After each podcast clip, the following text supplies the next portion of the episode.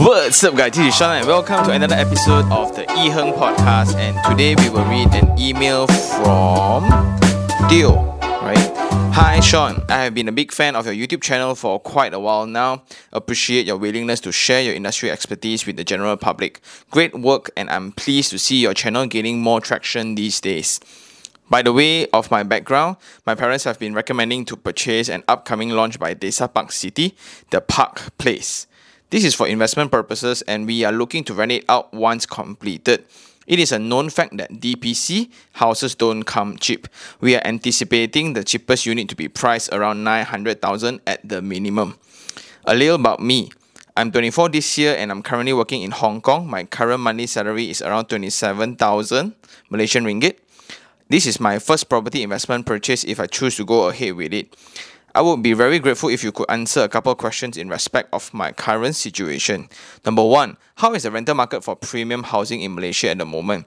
How much rental returns do you think it can generate for a condo which is priced at around 900,000 with around 1,080 square feet?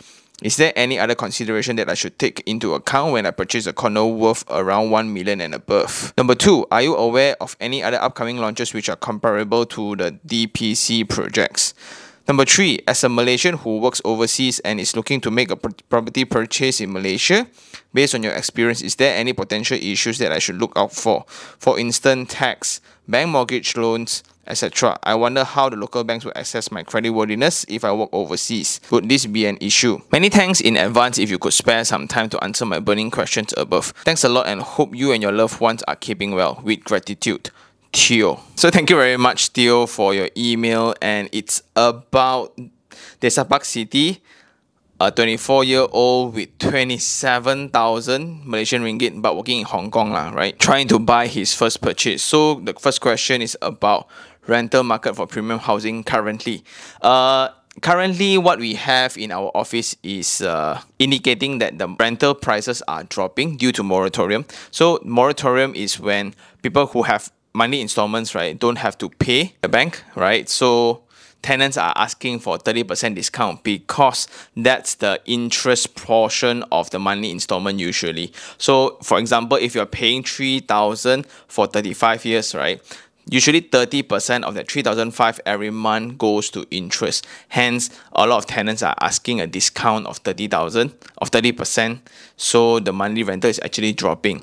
Number two it's when the the entry to malaysia via the borders are restricted. Hence there are no foreigners coming into malaysia. That includes expats for mncs and things like that. So the demand for space at that category then will be affected resulting in lower rental rates and to be evaluating a rental rate based on the size and location, right? I think there's a lot of existing data around the internet where you can go to property portals such as Prop Social, Property Guru, and iProperty. You just hit up renting in the Park City, you can see all the data around there already. So it's way more accurate than what I would recommend. What you need to do now is to just find identical, compare number of rooms rather than the size of the unit. It can be a 1000 square feet but two room, but a 900 square feet but three room. It's a more feasible comparison if you compare that by the number of rooms. Hence, if this is 1080 square feet, right, I will want to know how many rooms. For example, it's going to be like three bedrooms, right? So you go and look around three bedrooms around Desa Park City, how much are the rental rates going for? And then you reverse calculate that based on the selling price of the property. So let's say 900,000. The monthly installment for 35 years, how much you are eligible to take as loan. For example, let's say the money installment is around 4,000 per month and the rental rate is around 2,005 only. Are you remain to cough out the difference? The delta, which is 1,005 per month, which is very small money in your terms, but are you prepared for that? Some would like to keep it because they really love the place and it might be their home in the future. For example, you might come back from Hong Kong one day and that will be your home when you get married and things like that. So they don't mind the difference in monthly installment as they know they are going to hold it for future, temporarily just rent it out first. It's a very different mindset where I want to break even or even have rentals above my monthly installments. Another thing to compare besides the number of rooms is the condition of the unit. Is it bare furnished? Is it fully furnished? Is it designer furnished? All will demand different rates and that are the things that you will need to compare compare to guesstimate the future rental return of your unit. Then for upcoming units around Desa City, right, there's a lot actually.